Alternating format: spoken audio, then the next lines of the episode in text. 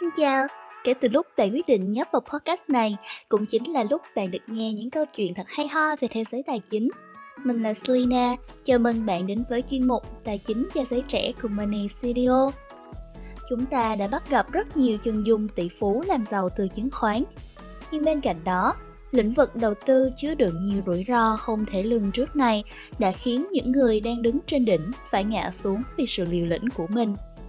Đòn bẩy, công cụ phái sinh, lãi suất siêu thấp được xem là những nguyên nhân làm sập quỹ đầu cơ Archegos, gây ra vụ nổ gây chấn động ở phố Wall. Ngày hôm nay, Selena và các bạn sẽ cùng tìm hiểu về câu chuyện của hổ con phố Wall, Bill Hoàng và cũng là người đứng sau sự sụp đổ của đế chế 20 tỷ USD Archegos nhé. Người sáng lập công ty quản lý tài sản tư nhân Archegos Capital Management được xem là có tổng giá trị lên tới 20 tỷ USD, lại mềm dẻo và có tính thanh khoản cực cao là ông Bill Hoàng, sinh ra ở Hàn Quốc. Năm 1982, ông chuyển đến Las Vegas khi còn là một học sinh trung học. Chưa đầy một năm sau khi ông Hoàng đến Mỹ, cha của ông qua đời, ông Hoàng và mẹ chuyển đến Los Angeles – Tại đây, ông theo học kinh tế tại Đại học California. Sau khi lấy bằng thạc sĩ quản trị kinh doanh tại Đại học Carnegie Mellon ở Pittsburgh, ông làm việc cho một công ty dịch vụ tài chính Hàn Quốc có trụ sở tại New York trong vòng 6 năm. Cuối cùng, ông làm việc cho nhà đầu tư kỳ cựu Julian Robertson, người được mệnh danh là phù thủy phố Wall. Vào thời điểm đó, ở tuổi 33, ông Khoan nhận được tấm vé vàng đến phố Wall. Đó là lời đề nghị làm việc cho quỹ đầu tư Tiger Management, quỹ lớn nhất thế giới và đạt quy mô trên 23 tỷ USD của ông Robertson. Năm 2001, ông thành lập quỹ Tiger Asia Management. Tổ chức này sau đó đã trở thành một trong những nhà đầu tư chứng khoán châu Á lớn nhất Wall Street.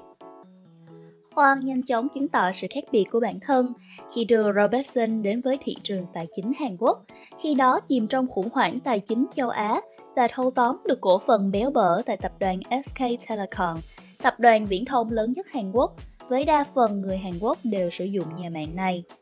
Các đồng nghiệp tại Tiger nói rằng Khoan là một trong những đệ tử thành công nhất của Robertson khi luôn được đánh giá là một nhà phân tích trầm tính, làm việc có phương pháp và luôn tập trung cao độ. Thậm chí bây giờ, ông luôn giữ bàn làm việc ngăn nắp để duy trì sự tập trung. Nhưng Bill Hwang lại nổi tiếng thích vung tiền. Ông đặt cược lớn vào các cổ phiếu Hàn Quốc, Trung Quốc, Nhật Bản và sử dụng đòn bẩy tài chính cao. Đòn bẩy là thuật ngữ để chỉ hiện tượng sử dụng nợ để thu lợi nhuận trên tài sản. Cách đầu tư của ông đã nhiều lần mang đến rủi ro. Ông Khoan là người đứng sau vụ bê bối giao dịch nội gián tại quỹ đầu cơ Tiger Asia Management. Năm 2012, Hoang bị cáo buộc gian lận khi sử dụng thông tin nội gián để giao dịch cổ phiếu của hai ngân hàng Trung Quốc. Hoang và Tiger Asia phải nộp phạt 60 triệu USD. Riêng Hoang thì bị SEC, Ủy ban chứng khoán và giao dịch Hoa Kỳ cấm hành nghề quản lý tài sản cho các quỹ đầu cơ bên ngoài. Bị cấm làm việc cho các quỹ đầu cơ, Hoang thành lập Archegos, một quỹ đầu tư gia đình hiện có khoảng 50 nhân viên.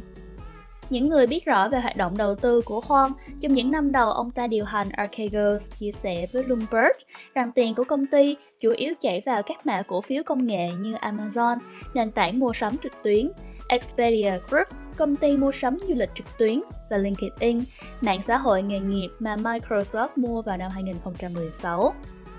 Những tính toán đúng cộng với khoản tiền đầu tư lớn đặt vào mã cổ phiếu của Netflix đã khiến Archegos thu lời gần 1 tỷ USD trong năm 2016.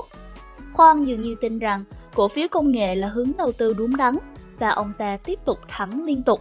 Tới năm 2017, Archegos đã có số tiền vốn lên đến khoảng 4 tỷ USD. Những người quen thuộc hoạt động của Archegos cho biết, công ty đã đều đặn nâng cao tỷ lệ tiền vay trong các giao dịch mua cổ phiếu Ban đầu, tỷ lệ này chỉ khoảng 2x, có nghĩa là cứ 1 triệu USD tiền vốn, công ty sẽ vay ngân hàng thêm 1 triệu USD nữa. Tới cuối tháng 3 vừa qua, tỷ lệ đã là 5x và trong một số trường hợp còn hơn thế. Cứ như vậy, trong chưa đầy một thập kỷ, tài sản của Hoang đã tăng gấp 100 lần.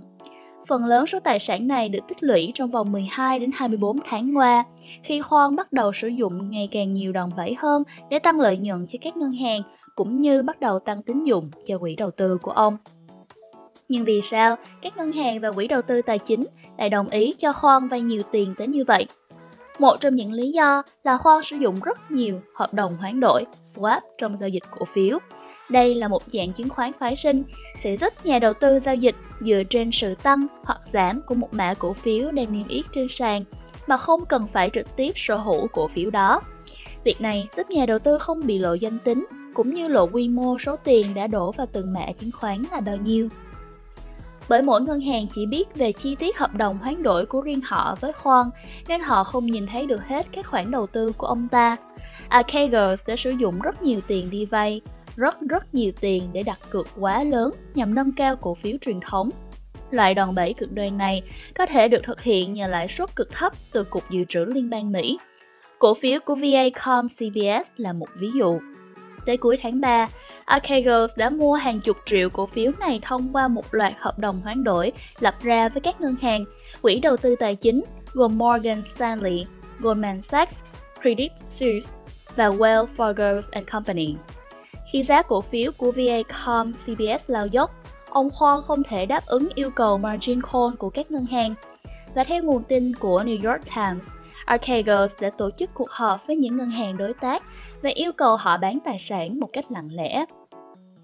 Nhưng hy vọng sớm tiêu tan.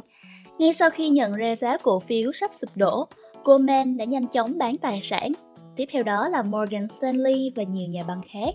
Tài sản của ông Hoang bốc hơi sau khi các ngân hàng ồ ạt bán tháo cổ phiếu của Viacom CBS. Do không bán kịp thời, Credit Suisse đã cho biết chịu thiệt hại đáng kể tầm 4 tỷ USD, trong khi Nomura công bố khoản lỗ lên tới 2 tỷ USD. Theo các nhà phân tích tại JP Morgan Chase Company, một số ngân hàng thậm chí có thể lỗ tổng cộng tới 10 tỷ USD công ty Archegos mất toàn bộ tài sản ước tính 20 tỷ USD và phải tuyên bố phá sản. Nhưng Khoan là một trong những con cá voi lớn nhất. Cá voi là tiếng lóng của dân tài chính và một nhân vật có ảnh hưởng lớn tới thị trường nhưng lại chưa từng lộ diện.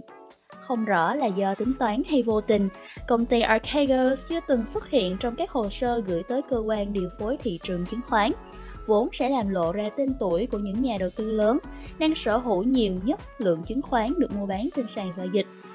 Việc sử dụng các hợp đồng hoán đổi swap trong giao dịch cổ phiếu này dẫn đến lý do vào ngày 26 tháng 3 khi giới đầu tư toàn cầu biết tin Archegos vừa phá sản do không trả được nợ các khoản vay đã được dùng để tạo ra danh mục đầu tư khổng lồ lên tới 100 tỷ USD.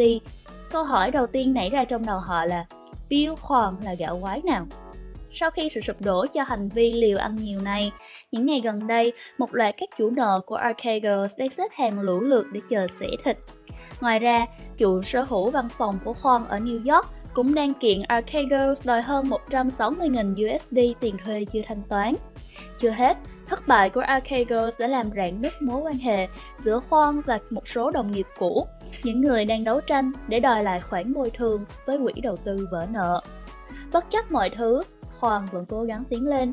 Vị tỷ phú tiếp tục đầu tư số tiền còn lại và thỉnh thoảng băng qua Hudson để ăn tối tại một nhà hàng ở New York. Khoan dành khoảng thời gian rảnh rỗi để cầu nguyện, đọc sách báo tôn giáo và nghe kinh thánh.